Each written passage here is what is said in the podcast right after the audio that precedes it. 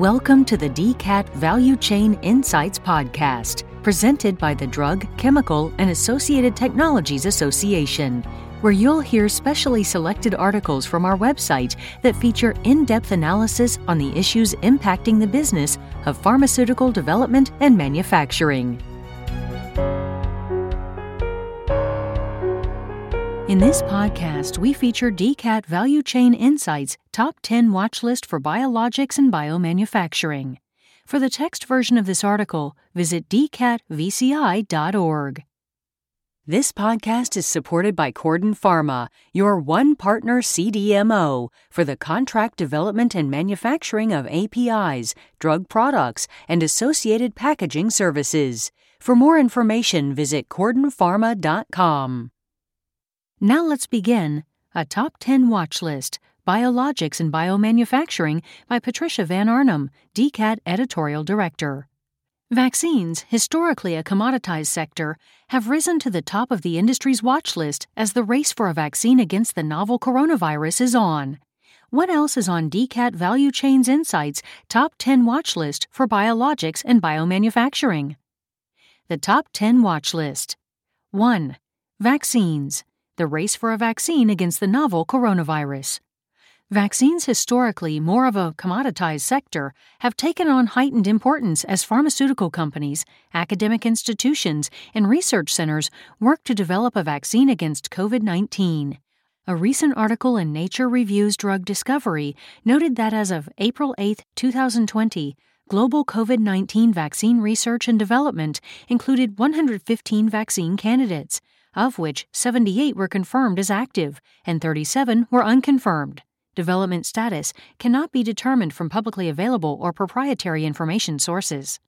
Of the 78 confirmed active projects, 73 are currently at exploratory or preclinical stages.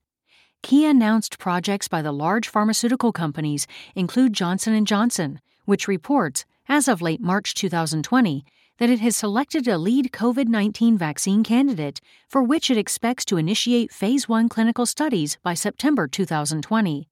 The company expects to initiate human clinical studies of its lead vaccine candidate at the latest by September 2020 and anticipates the first batches of a COVID 19 vaccine could be available for emergency use authorization in early 2021 a substantially accelerated time frame in comparison to the typical vaccine development process.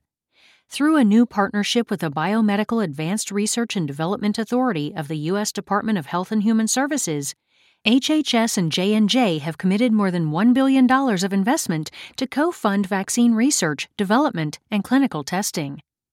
In April 2020, Pfizer finalized a collaboration worth up to $748 million 185 million upfront, with BioNTech, a Mainz, Germany-based biopharmaceutical company, for the co-development and distribution, excluding China, of a potential mRNA-based coronavirus vaccine aimed at preventing COVID-19 infection.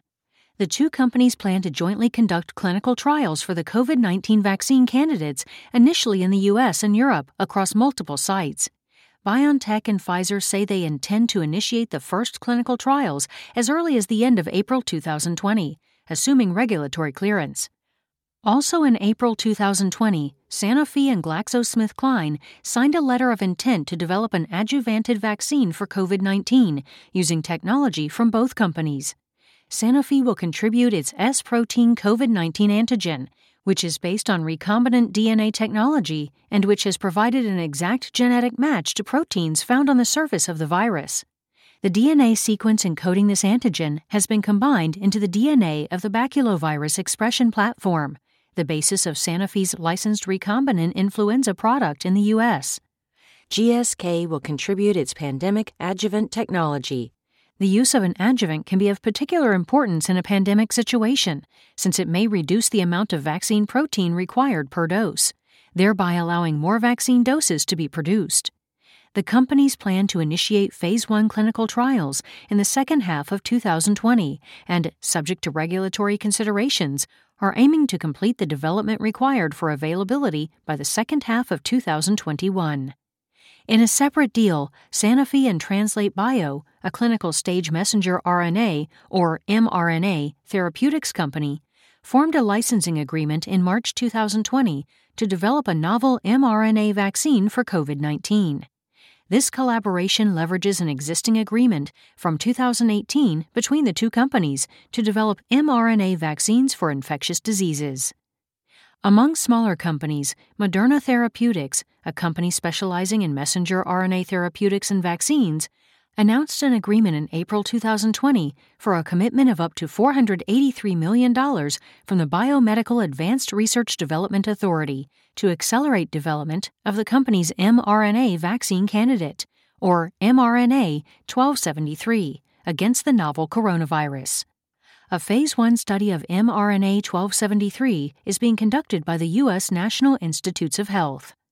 Inovio Pharmaceuticals, a Plymouth Meeting, Pennsylvania based pharmaceutical company, reports that the U.S. Food and Drug Administration has accepted the company's investigational new drug, IND, application for INO 4800, its DNA vaccine candidate designed to prevent COVID 19 infection.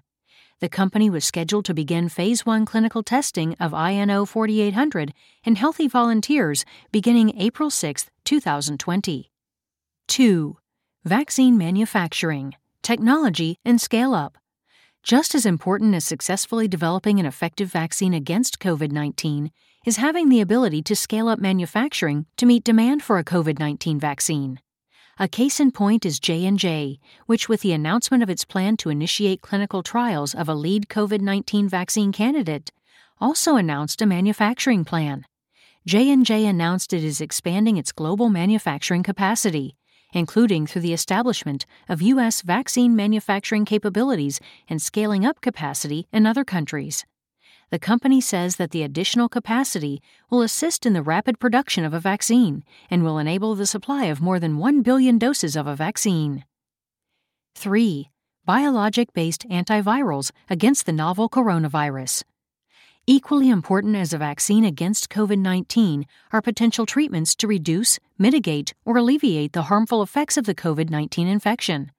Antivirals, both small molecules and biologics, are being evaluated as potential treatments.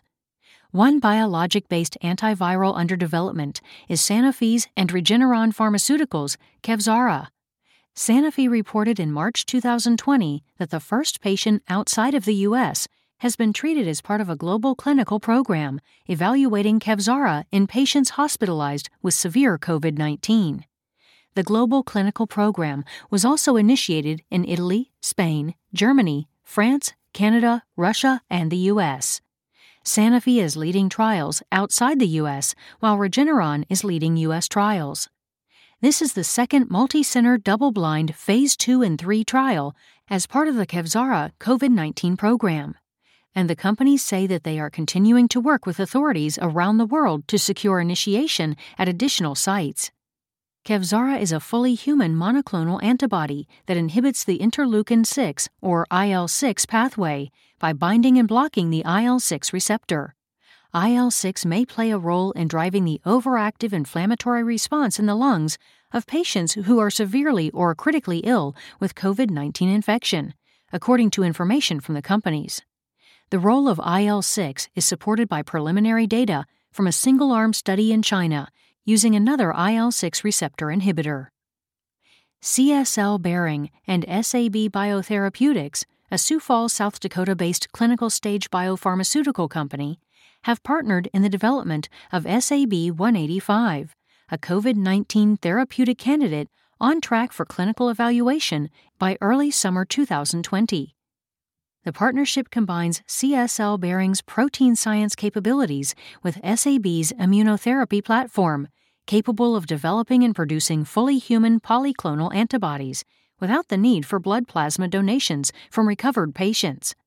The therapeutic candidate, SAB 185, is generated from SAB's proprietary platform that can produce large volumes of human polyclonal antibodies targeted to SARS CoV 2 the virus that causes COVID 19. 4. Head of the class, the top selling biologics. Biologics continue to play an important part in the global pharmaceutical market. In 2018, five of the top selling prescription drugs, as compiled by Evaluate Pharma, were biologics. These were Merck & Company's Keytruda, an immunotherapy for cancer, the number one selling drug in 2018. AbbVie's Humira, an anti inflammatory drug for multiple indications, the number two selling drug in 2018. Bristol Myers Squibb's Opdivo, an immune oncology drug, ranked number 4. Johnson & Johnson's Stelara for treating psoriasis and psoriatic arthritis, ranked number 8, and Bayer's and Regeneron Pharmaceuticals Eylea for treating age-related macular degeneration, macular edema, and diabetic retinopathy, ranked number 9. 5. Biologics share of new drug approvals. Although small molecules still dominate in terms of new molecular entities approved by the U.S. Food and Drug Administration's Center for Drug Research and Evaluation, biologics continue to make inroads. This article will continue in a moment. Support for this DCAT Value Chain Insights podcast is provided by Corden Pharma. Corden Pharma's mission is to strive for excellence in supporting global pharmaceutical and biotechnology customers with high quality products for the well being of patients. Through a growing network of CGMP facilities across Europe and the U.S., organized under five technology platforms peptides, lipids and carbohydrates, injectables, highly potent and oncology, small molecules, and antibiotics Corden Pharma experts translate complex ideas, projects, and processes at any stage of development into high value products. For more information about Corden Pharma's technology platforms, visit cordenpharma.com slash technology platforms. 6. Biosimilars, new market entrants. Increasing biosimilar uptake is key for the current and future of the biosimilars market.